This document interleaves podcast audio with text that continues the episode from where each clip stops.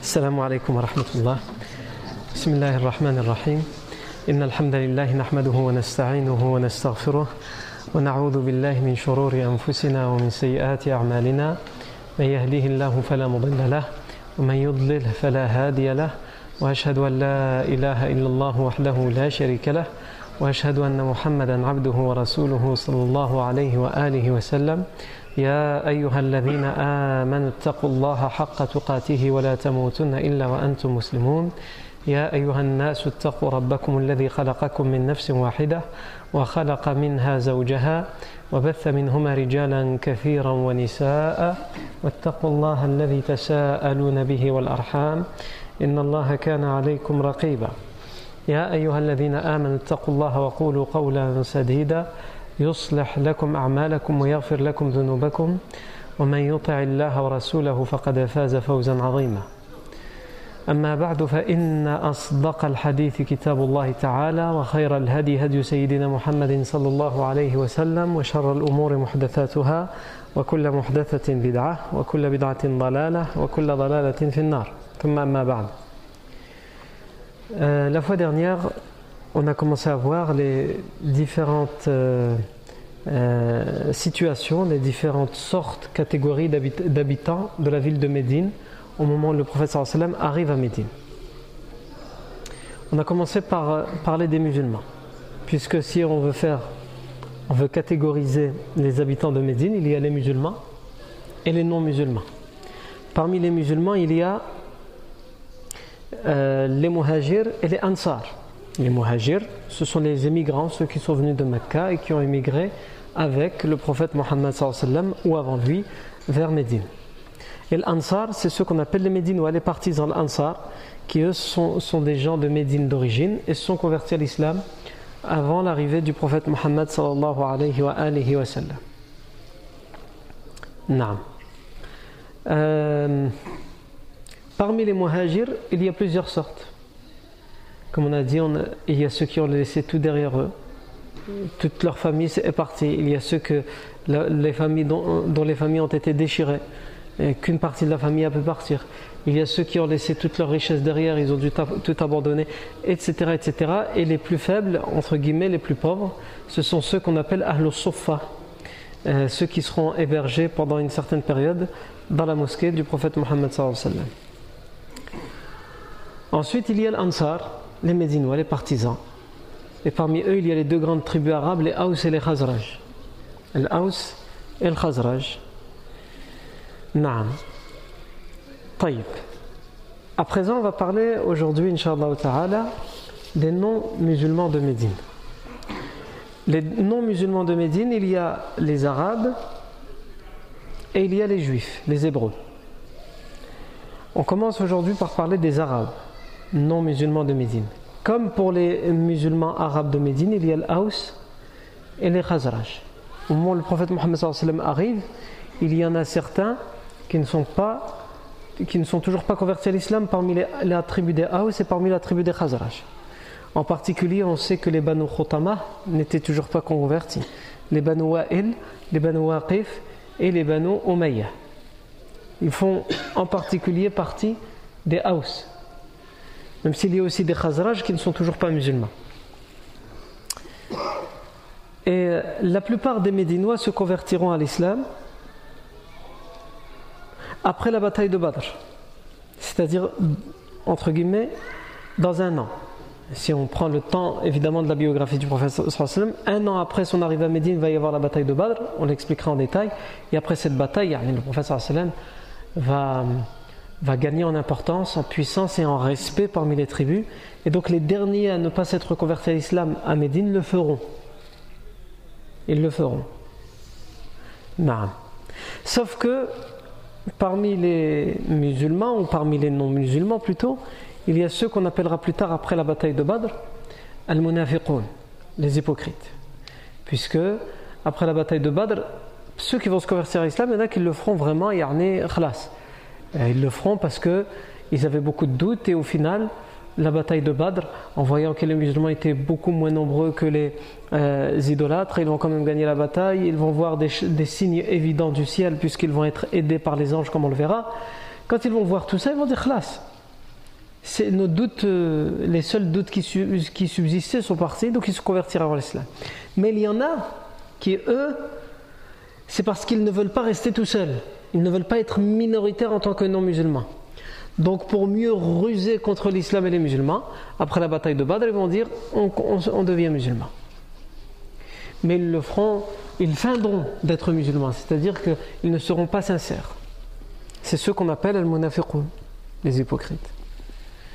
Et le, plus euh, important d'entre eux, si on peut s'exprimer ainsi, on, peut dire euh, le chef des hypocrites, le le chef du parti des, hypocrites s'appelait Abdullah ibn Ubay ibn Salul.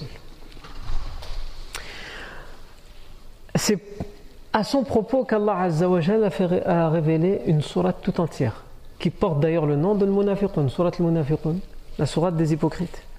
On ne va pas la citer en entier, mais juste le premier verset, Allah dit à propos des hypocrites, et en particulier à propos de Abdullah ibn Ubay ibn Salul, إذا جاءك المنافقون قالوا نشهد إنك لرسول الله والله يعلم إنك لرسوله والله يشهد إن المنافقين لكاذبون.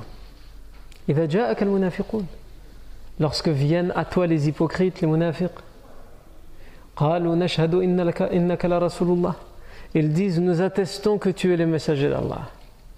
والله يعلم إنك لرسوله. Et Allah sait bien que tu es son messager. C'est-à-dire qu'Allah n'a que faire de leur attestation et de leur profession. Allah le sait déjà que tu es le messager. Il n'avait pas besoin des hypocrites pour ça.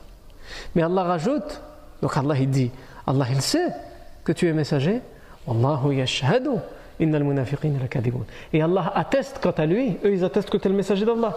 En tout cas, Allah lui il atteste que ce sont des hypocrites. C'est-à-dire qu'ils attestent avec la langue, mais pas avec le cœur.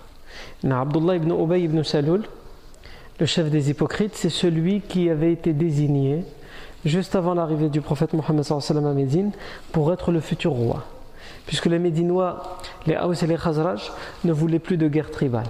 Et ils avaient convenu, avec les différentes tribus juives, de désigner un homme qui ferait à peu près consensus, ou presque consensus, pour que s'il y a un roi, dès qu'il y a des conflits entre les différentes tribus, en particulier les Haus et les Khazraj, on s'en remet à ce roi afin qu'il tranche. Ubay ibn Salul, euh, ibn Ubay ibn Salul voulait cette place de prestige et de prestance.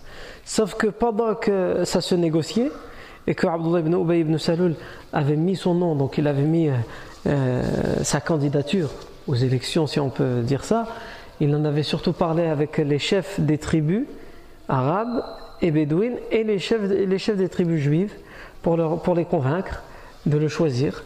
Et c'est ce qui avait été convenu avec ces tribus-là. Sauf que les habitants de Médine ont commencé, par dizaines, par centaines, à se convertir à l'islam et donc à prêter serment d'allégeance au prophète. Et donc évidemment, ils ont choisi, c'est la démocratie, ils ont choisi comme leader le prophète Mohammed.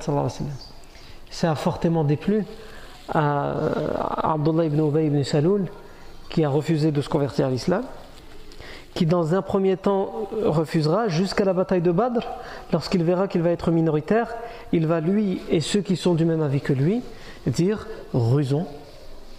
Parce que si on reste non musulman, c'est flagrant, nous sommes contre l'islam.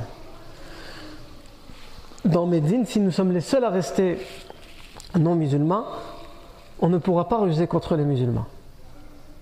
C'est-à-dire que Abdullah ibn Ubay ibn Salul veut faire du tort au prophète Mohammed et veut faire du tort aux musulmans.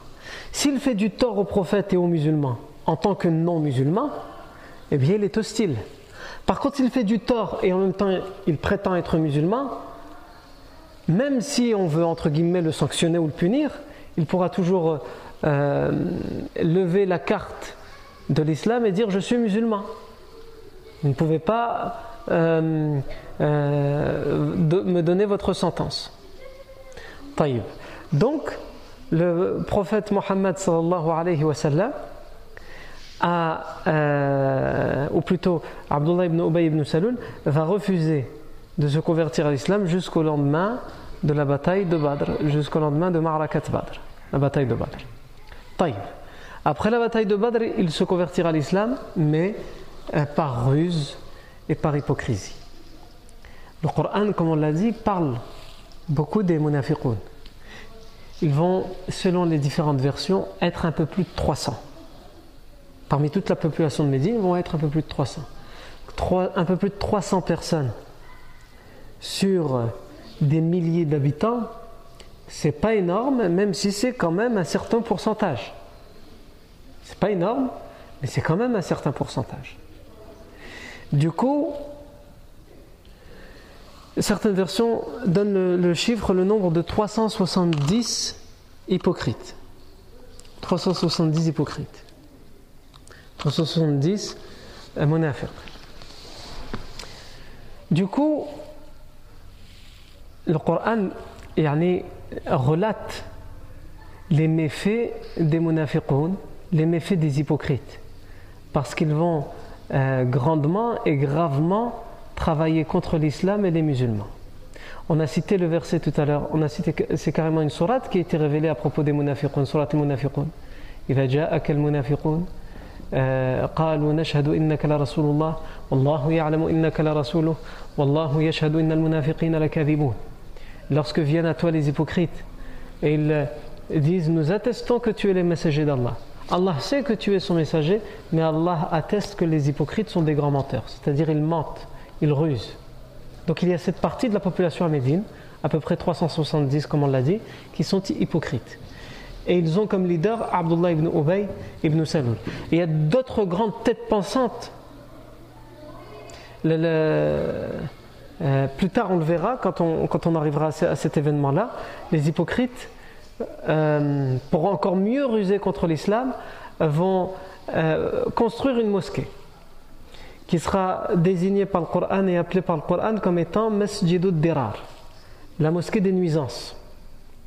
Pourquoi? Parce que ces hypocrites vont construire cette mosquée à l'extérieur de Médine, dans la campagne, là où vivent les Arabes, les Bédouins, on va en parler, Inch'Allah, les Arabes pour être loin du regard des musulmans et en même temps dire c'est une mosquée, on va là-bas pour prier, mais en fait ils, vont en faire leur lieu de réunion secrète contre l'islam et contre le prophète Mohammed. Mais pour qu'une mosquée à l'époque soit reconnue, il y a plusieurs mosquées qui se construisent euh, à Médine. Donc on nous on avait dit la première mosquée construite dans l'islam c'était laquelle? Celle de Quba. À Quba, le prophète est arrivé, il a inauguré la première mosquée. Il, arriva le lundi à Quba. Selon les versions les plus authentiques, il est reparti le vendredi matin vers Médine. Et en route, il a prié euh, dans les Bani Aouf. En route, il a prié son premier Jumu'ah. Le professeur Sam, il a présidé le premier Jumu'ah en route. Et dans l'endroit où il a présidé le premier Jumu'ah, plus tard, va être construite une mosquée qui existe encore aujourd'hui à Médine qui s'appelle Masjidul Jumu'ah la mosquée du vendredi, parce que c'est là où le professeur sallam a présidé le premier Jumu'ah. Et ensuite, le professeur sallam arrive à Médine, et on l'a déjà fait aussi. Le professeur sallam a construit sa mosquée, le Masjid Nabawi. Et à côté du Masjid Nabawi, le Nabawi, al-Hujurat, les chambres dans lesquelles le professeur sallam habitera et résidera avec ses épouses. Et par la suite, comme il y a des gens qui habitent loin, des tribus, parce que le Médine, il ne faut pas penser Médine pour ceux qui, qui sont déjà partis en Arabie Saoudite. Médine n'était pas comme ça aujourd'hui. Aujourd'hui, c'est une ville. Avant, il y avait un quartier là, un quartier plus loin, comme on a dans nos, campagnes au Maghreb, un douar par-ci, un douar par-là, et tout ça c'était la, région de Médine. Et quand les gens construisaient une mosquée parce que ça faisait trop loin, par exemple le Masjid Nabawi, ils voulaient, ils appelaient le prophète pour qu'il y prie ne serait-ce que deux unités de prière, pour qu'elle soit reconnue en tant que mosquée. Et donc les hypocrites vont faire la même chose. Et pour qu'elle soit reconnue en tant que mosquée, ils vont demander au prophète de venir. Et le prophète sallam ne, ne va pas y aller. Il voulait y aller, mais le Coran qui va être révélé, Allah va lui dire ne va pas prier là-bas. Il va même par la suite faire détruire cette mosquée parce qu'Allah va dévoiler la ruse des hypocrites au prophète Mohammed et il va appeler cette mosquée, comme on l'a dit, Masjidud Dirar. Le Coran parle aussi beaucoup des hypocrites, comme on a dit, il y avait beaucoup de têtes pensantes dans les hypocrites, même si nous on ne, retient que le nom de Abdullah ibn Ubay ibn Salul. Et ces gens-là ont des histoires. On a expliqué à Abdullah ibn Ubay ibn Salul pourquoi il est devenu hypocrite par euh, euh, euh, vengeance ou plutôt par jalousie. Il voulait la place de roi à Médine et finalement les musulmans se sont convertis à l'islam et ils ont prêté naturellement serment d'allégeance au professeur et donc au lieu de prêter lui aussi serment d'allégeance, il en est devenu jaloux maladivement jaloux à un tel point qu'il est devenu hypocrite et le chef des hypocrites. On a des, gens comme la famille de euh, ibn Samit. Suwaid ibn Samit, c'est un des grands leaders de la ville de Médine qui a vécu pendant la Jahiliya et qui, euh, pendant la bataille de Bou'ath, on a expliqué déjà plusieurs reprises c'était quoi la bataille de Bou'ath. La bataille de Bou'ath, c'était entre la tribu des Haus et la tribu des Khazraj. Avant l'arrivée du professeur Sam, cinq années avant l'arrivée du professeur Sam à Médine, a eu lieu la bataille de Bou'ath. Quand il y a eu la bataille de Bou'ath, chaque tribu, les Haus, les Khazraj, chacun essayait de trouver des tribus à qui s'allier, faire des pactes d'alliance pour être plus puissantes dans la bataille. Souaïd ibn Samit était un des leaders de Médine et il va partir à la Mecque pour demander des pactes d'alliance avec les Quraysh. Ils vont refuser parce qu'ils vont vouloir les Quraysh, comme on l'avait dit, on l'avait déjà expliqué ça, les Quraysh vont refuser parce qu'ils vont dire nous on veut rester bien avec tout le monde, on veut pas de problème. Surtout que Médine c'est le chemin de leur route commerciale, donc ils ne veulent surtout pas se mettre à dos ni les Haus ni les Khazraj.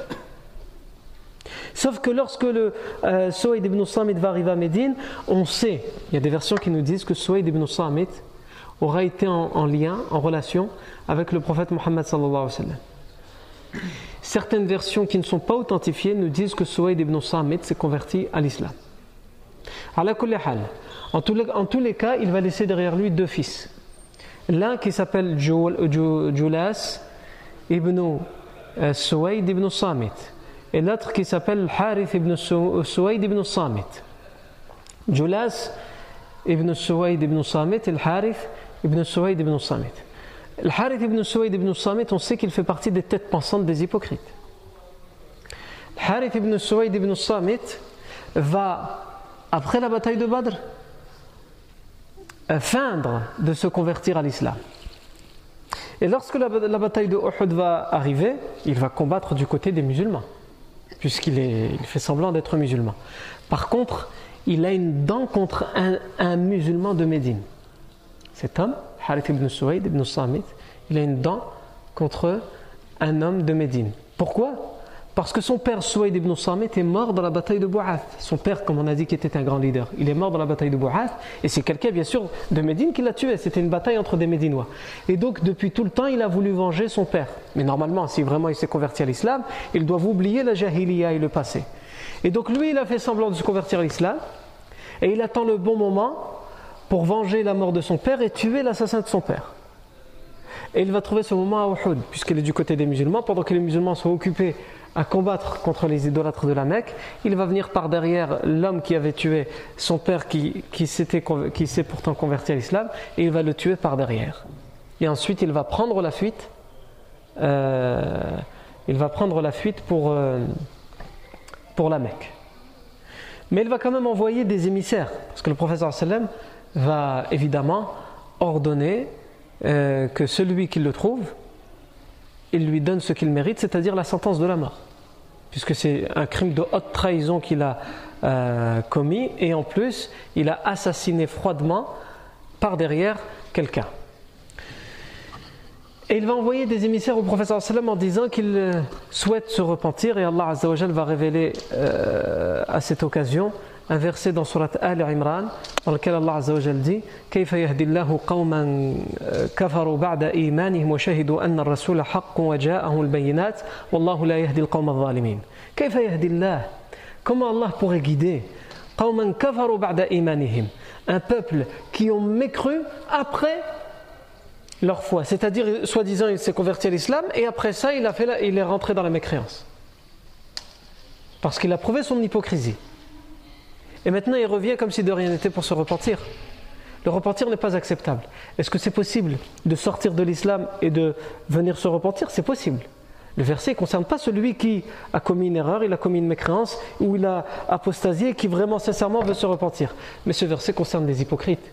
Ceux qui se sont faussement convertis à l'islam et qui après avoir fait ce qu'ils ont fait, un acte de mécréance par exemple, ou une, une de mécréance, ils apostasient, ils reviennent et ils disent je veux me repentir mais pas sincèrement, encore une fois faussement.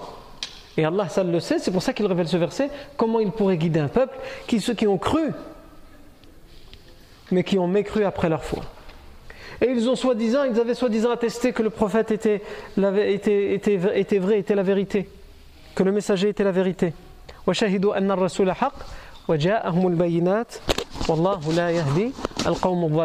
Alors que les preuves évidentes leur sont venues et Allah Azzawajal ne guide pas les, euh, les injustes. On a aussi son frère Julas ibn al-Harith ibn Suwaid. Euh, Julas Afwan ibn Suwaid ibn Samit. Julas ibn Suwaid ibn Samit, qui est aussi le, fils de Suwaid ibn Samit, euh, lui, on dit à son propos qu'il aurait été hypocrite. Mais par exemple, le Hafiz ibn Hajar al-Asqalani, lorsqu'il fait la biographie de cet homme, dans l'Isaba, il dit cet homme a fait la tauba, mais il, a fait, il, a fait, il s'est repenti d'un repentir sincère. Il s'est sincèrement euh, repenti. Naam. Ensuite, euh, Allah Azzawajal parle dans le Coran des hypocrites et qui vont jouer un, un, rôle très grave et très dangereux dans la bataille de Tabouk. Dans la bataille de Tabouk, ils vont essayer de dissuader les musulmans d'aller à la bataille de Tabouk. Et parmi les, hypocrites, euh, euh, parmi les hypocrites qui vont partir à la bataille de Tabouk, sur tout le, chemin, pendant l'aller et pendant le retour, ils vont essayer de semer le trouble parmi les musulmans en, accusant le professeur sallam de tout et de n'importe quoi, en, insultant le professeur sallam, et même, on le verra à ce moment-là, ils vont tenter d'assassiner sur le chemin du retour de Tabouk, ils vont tenter d'assassiner le prophète Mohammed sallam, comme on le verra plus tard, Inch'Allah. Et c'est à cet égard qu'Allah va révéler euh, euh, Ils jurent par Allah qu'ils n'ont rien dit de mal et pourtant ils ont proféré des paroles de mécréance. Ils jurent par Allah qu'ils n'ont rien dit de mal et pourtant ils profèrent des paroles de mécréance. Ensuite, euh, on aura le temps, puisqu'ils vont malheureusement euh, rythmer la suite de la biographie prophétique, les hypocrites, donc on aura le temps d'en parler. Donc on reviendra en détail sur eux. Donc là, on a dit, comme on a dit, on est en train de parler des non-musulmans de Médine, des non-musulmans, les arabes non-musulmans de Médine, au moment où le professeur Hassim arrive à Médine. Il y a tout d'abord les Aws et Khazraj qui ne sont pas musulmans, et on a parlé aussi des hypocrites, mais les hypocrites, même si les hypocrites n'existent pas encore à l'arrivée du professeur ils sont toujours, officiellement, ils ne sont pas encore musulmans. Mais c'est après la bataille de Badr qu'ils vont faussement se convertir à l'islam, mais qu'ils seront hypocrites. À présent, quand on parle des arabes non musulmans de Médine, il y a aussi une autre catégorie, c'est ceux qu'on appelle al-Arab, les Bédouins. Comme on l'a déjà dit, Al-Arab, ce sont les gens de la campagne, les nomades. Ils vivent autour de Médine, ils, ne sont pas euh, sédentarisés, c'est-à-dire ils ne vivent pas dans un endroit bien précis comme à Médine, là c'est leurs, euh, leurs, habitations. Ils vivent dans des tentes, de temps en temps ici, de temps en temps là, ils suivent leurs troupeaux, mais ils vivent autour de Médine. Ils ont une culture qui est spécifique à eux et une mentalité qui est spécifique à eux, qui est différente des gens des villes, des gens de Médine. Ils sont connus pour euh, leur dureté. Ils sont connus pour euh, leur culot, c'est-à-dire qu'ils sont francs et directs. quand ils disent les choses, ils ne prennent pas des pincettes. Ils n'ont pas les mêmes codes que les gens des villes. On avait cité les exemples, comme la semaine dernière, on avait cité qu'il y avait un Arabe qui était venu hein, et qui avait tiré le prophète sallam par son col. Pas, pas de mauvaise intention, c'est pour lui parler, pour lui poser une question. C'est comme si tu arrives auprès de l'imam, euh, tu vas lui poser une question, et tu, tu tires par là. Évidemment, les compagnons ont voulu lui donner une leçon parce que il a, brusqué le professeur sallam. Le professeur sallam sait à qui il a affaire. Il a affaire à un arabe. Et que même si ça ne se fait pas, son intention n'est pas mauvaise. C'est comme ça qu'ils font entre eux. Pour eux, il n'y a rien de mal. Donc le professeur sallam a dit laissez-le. Et il a répondu à sa question. Ou le fameux arabe aussi qui est rentré dans la mosquée. Même s'il voit qu'il y a des gens assis, il voit qu'il n'y a pas de plafond, c'est des remparts, ce pas les mosquées comme aujourd'hui. Ah, ils ont l'habitude à la campagne de faire là où ils trouvent leurs besoins. Donc il est parti au mur, à l'intérieur de la mosquée, il a commencé à uriner contre le mur. Et ici aussi, le professeur il a calmé les compagnons qui voulaient lui donner une leçon. Et il l'a simplement exhorté pour lui expliquer que dans des endroits comme ça, c'est un endroit où c'est juste pour faire dhikr Allah, lire le Coran. On ne fait pas des choses comme ça dans la mosquée. À un tel point qu'on raconte que cet homme, ensuite, s'est converti à l'islam et il a prié euh, derrière le prophète Mohammed sallam, et évidemment, il en veut aux compagnons. Mais il aime le prophète Mohammed sallam. Pourquoi il aime le prophète sallam? Parce qu'il a vu que quand il faisait ce qu'il faisait, ils, ont, ils sont venus, ils ont accouru avec leurs épées. professeur Hassan leur a dit Revenez ici. La tuzrimu. Ne l'interrompez pas. Ne l'interrompez Quand quelqu'un est en train de faire ça, une des pires choses qu'il peut subir, c'est qu'on l'interrompt. Même si c'est le mauvais moment, le mauvais endroit, professeur Hassan, la tuzrimu. Ne l'interrompez pas. Khalas, qu'est-ce que tu vas faire? Il a, commencé, laisse le terminer maintenant. Et en plus de ça, le professeur Hassan va lui dire au lieu de, prendre vos épées, allez chercher de l'eau et nettoyer ce qu'il a fait. C'est lui qui a nettoyé ce qu'il a fait. Et le professeur Sam va demander à ce bédouin de s'approcher et va lui faire nasiha, il va lui expliquer et il sera musulman. Et ensuite il va prier. Et on raconte que euh, lorsque le professeur Sam se lèvera de l'inclinaison, donc le bédouin est derrière. Le professeur Sam se lève de l'inclinaison et comme à chaque prière, lorsqu'il se lève de l'inclinaison, il dit Sami Allah liman hamida. Qu'Allah entende d'une certaine manière, qu'Allah réponde à celui qui le loue, celui qui prononce ses louanges. Et là, le bédouin, à haute voix, pour que tout le monde l'entende, surtout les compagnons à côté, il va dire Allahumma arhamni warham Muhammada wa la tarham ahadan siwana. Oh mon, Seigneur, fais-moi miséricorde à moi, fais miséricorde à Muhammad et à personne d'autre que nous deux. Pour bien qu'il entende. Hein Mais c'est un bédouin. Il a des codes qui ne sont pas comme les codes des autres. Les gens des villes pourraient dire ça, mais ils le diraient dans leur tête. c'est ça la différence. Après la prière, le prophète encore une fois dans la nasiha, il va lui dire Tu as voulu rendre exigu quelque chose qui est vaste. La clémence d'Allah, elle est vaste. Elle peut englober l'univers tout entier. Et toi, tu, as voulu rendre la clémence d'Allah qui est vaste et qui peut envelopper tout le monde, tu l'as voulu rendre exigu que pour toi et moi. Non. Non. Donc les Bédouins étaient comme ça. Non. Aussi la, fameuse histoire du Bédouin qui vient voir le prophète sallam, donc les compagnons. Ils sont avec le prophète sallam et le Bédouin il arrive et il dit Je veux savoir qu'est-ce qu'il est obligatoire de faire comme prière? Le prophète lui explique que les prières obligatoires, ce sont les cinq prières le Fajr, le l'Asr, le Maghrib ou l'Aisha. Et le prophète lui dit, il lui rajoute, mais bien sûr, il y a d'autres prières qui ne sont pas obligatoires, qui sont facultatives, mais qui sont recommandées. Le bédouin dit, non, non, non, non, non. Moi, je parle juste des obligatoires. Il y a combien d'obligatoires? Les obligatoires, il y en a cinq. Le bédouin, il lui dit, eh bien, moi, je, je prierai cinq prières j'en rajouterai aucune autre facultative et j'en diminuerai aucune des obligatoires. Et au niveau du jeûne, la pratique du jeûne, qu'est-ce qu'on doit faire? Le prophète lui répond, la pratique du jeûne, c'est le mois de Ramadan, mais il y a des autres jeûnes facultatifs, Shawwal, Sha'ban, Ashura, Arafah, etc. Et non, non, moi, que le jeûne obligatoire. Le jeûne obligatoire, c'est Ramadan. Eh bien, moi, je ferai ce jeûne-là, et j'en rajouterai aucun autre facultatif, et je ne diminuerai rien de l'obligatoire, etc., jusqu'à ce qu'il a terminé les cinq prières les cinq euh, piliers à fois. Quand il a terminé, le bédouin, il dit avant de partir, eh bien sache que tout ce que tu as cité comme obligation, je les ferai. Et je m'en contenterai, je ne rajouterai rien de facultatif. Mais je ne diminuerai rien à ces obligations. C'est une façon de voir les choses. Et c'est aussi un culot dans la façon de, euh, s'adresser au prophète Mohammed Et il part. Mais le prophète dit aux compagnons, si le bédouin dit vrai, il aura le succès. Si vraiment il s'en tient à ce qu'il a, il fait vraiment ce qu'il a dit, c'est-à-dire va faire l'obligatoire, mais évidemment il va les faire comme il se doit, avec concentration, avec sincérité, etc. Et qu'il ne rajoute rien à tout ça, et qu'il n'en diminue rien, c'est-à-dire il le fait comme il se doit, alors il aura le succès.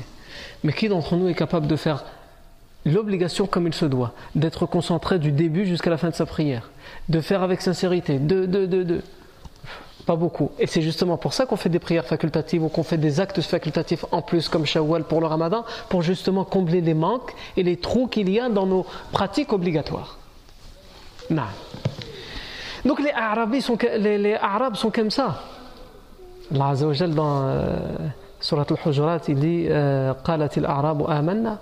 les, les, Arabes sont venus et ils ont dit Nous avons la foi.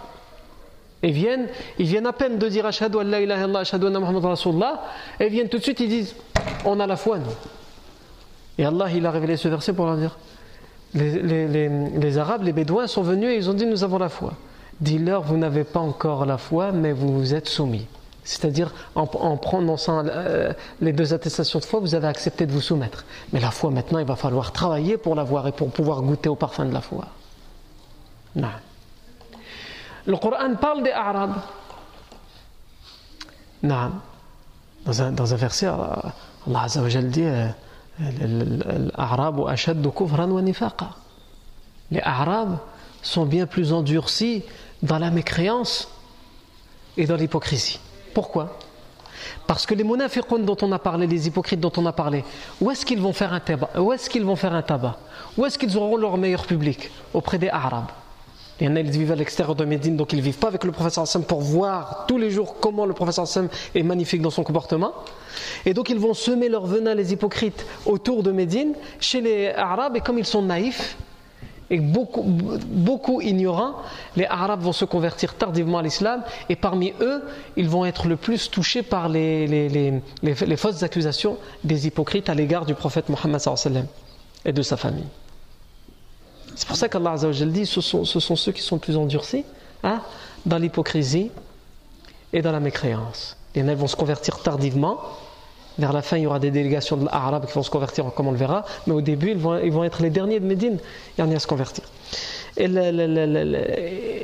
les, accusations, les fausses accusations des munafiqun, des hypocrites, vont prendre effet chez eux, plus que chez les autres.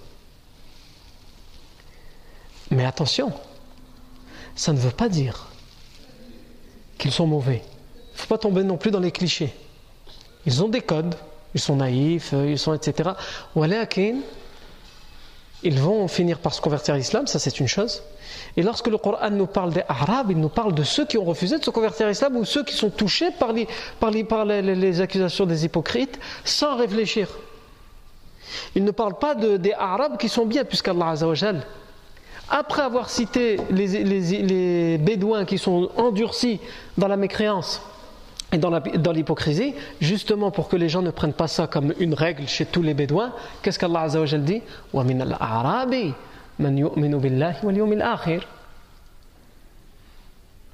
Et parmi les Arabes, parmi les, Bédouins, il y a ceux qui ont la foi en Allah au jour dernier. Et il prend ce qu'il dépense comme un moyen de se rapprocher d'Allah. C'est-à-dire qu'ils sont généreux, les Arabes. Quand ils sont musulmans, ils croient fermement en Allah au jour dernier et ils donnent.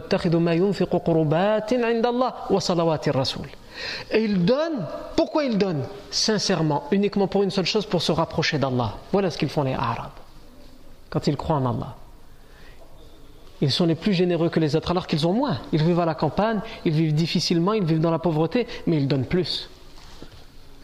Quand ils ont la foi, ils donnent plus. Et ils le font sincèrement parce qu'ils ne veulent, ils veulent juste une seule chose à travers ça, c'est euh, euh, se rapprocher d'Allah Azzawajal, wa salawatir rasoul. Et ils espèrent en faisant ça avoir les invocations du prophète C'est-à-dire que le prophète salawat ici c'est dans le sens da'awat. Même si salat dans le Coran, il peut avoir plusieurs sens différents, mais ici dans ce verset, comme le Fassirun nous disent, c'est dua, dua au Rasoul, nas, les Arabes, les invocations du prophète sallam pour les Arabes. As-salat dans le Coran, il peut, ça peut vouloir dire la bonne action, ça peut vouloir dire la prière, ça peut vouloir dire la rahma, et ça peut vouloir dire la marfira, et ça peut vouloir dire, comme ici, les invocations.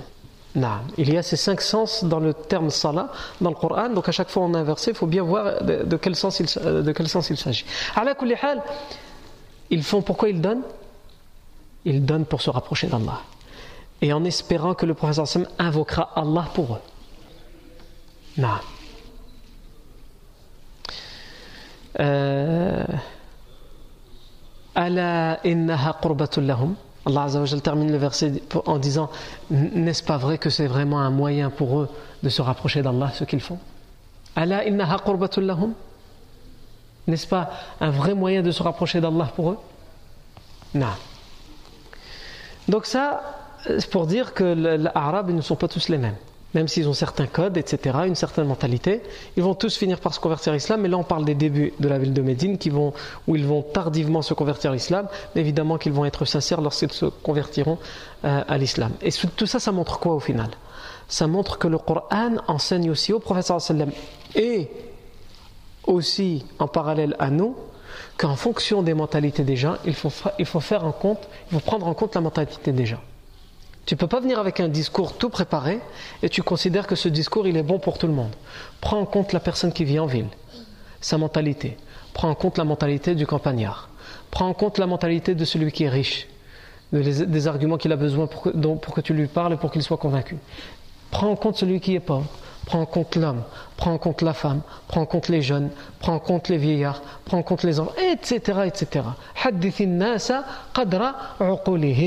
Parle aux gens en fonction de leur esprit, en fonction de leur mentalité. Ah. Donc ça c'est l'ara. Qui vont euh, malgré tout par, la suite finir par se convertir à l'islam. Mais nous on a parlé d'eux pour parler des non-musulmans de Médine. Au moment où le professeur Sam arrive à la, la, Médina, l'Aus, certains des Aus, certains des Khazraj, les hypocrites, l'Arab. Donc on résume. Le professeur Sam arrive à Médine, il doit faire avec des gens qui sont totalement différents. Les muhajirs. Parmi les muhajirs, on a expliqué qu'il y avait plusieurs sortes. Les ansar. Parmi les ansar, on a expliqué qu'il y avait plusieurs sortes. Les non-musulmans arabes. Les non-musulmans arabes, il y a l'Aus et le Khazraj il y a des hypocrites et il y a l'arabe, les bédouins. Et c'est pas encore fini. Et il y a les tribus juives de Médine. Les Banu Nadir, les Bani Quraïda et les Bani Qaynuqa. Les Banu Nadir, les Banu Quraïda et les Banu Qaynuqa. Banu Nadir et Banu euh, ce sont des tribus juives qui se sont installées là depuis des siècles, de père en fils. Ce sont des Hébreux d'origine on va expliquer plus tard comment ils ont fait pour se retrouver là, puisque ce n'est pas, pas leur, euh, leur habitat d'origine. Ils se sont retrouvés là, ils se sont installés là de père en fils, donc ce ne sont pas des Arabes d'origine. Par contre, les Bani Qaynuqa, certains historiens nous disent que ce sont des Arabes qui se sont judaïsés. Et donc, même parmi les Juifs de Médine, il y a plusieurs sortes. Il y a les Arabes judaïsés, qui ont leur mentalité, et il y a les Juifs d'origine euh, hébreu. Et les habitants juifs de Médine, c'est tout un autre morceau qu'il faut voir à, part.